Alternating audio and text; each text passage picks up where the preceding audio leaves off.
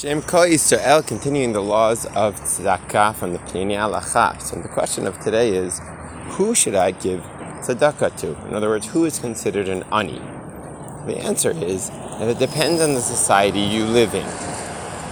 There are basic needs in your society, um, and if that person's basic needs are not being met, then he would be considered an ani. So, what are some basic needs, for example?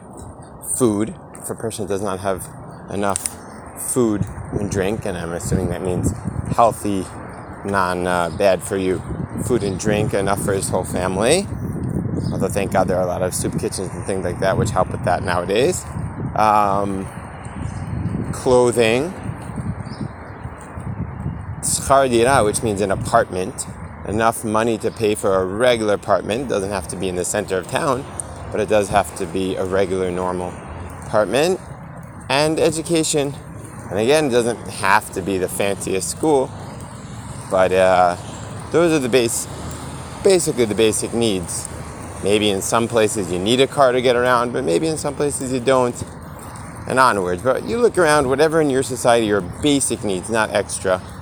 If a person's not needs are not being met for whatever reason, then he would be considered an ani. Of course, like we mentioned, you better to help him get a job, get him on his own two feet, but in any case, he's considered an ani, and um, we should help that person out. Now, ideally, like we mentioned yesterday, you should give it to gabbis whose job is to kind of investigate who is a real ani and who is, God forbid, just someone addicted to drugs or things like that and wasting money on silly things.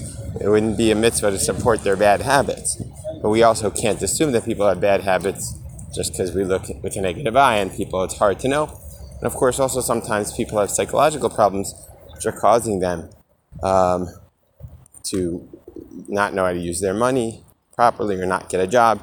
And we should have rachmanis on them too, but we may not give our big tzedakah, we may just give a little bit of tzedakah, one shekel here, one shekel there, while we save our maaser, our big money, for the better causes, for the people who really need it. Of course, there are other ways to give tzedakah, not just to poor people. But in this halacha, we're just discussing who is considered a poor person and uh, how can we support that. All right, we'll continue tomorrow. Hope you have a tzedakah day, a blessed day. Hope Hashem shines tzedakah down upon you and upon all of Am Yisrael.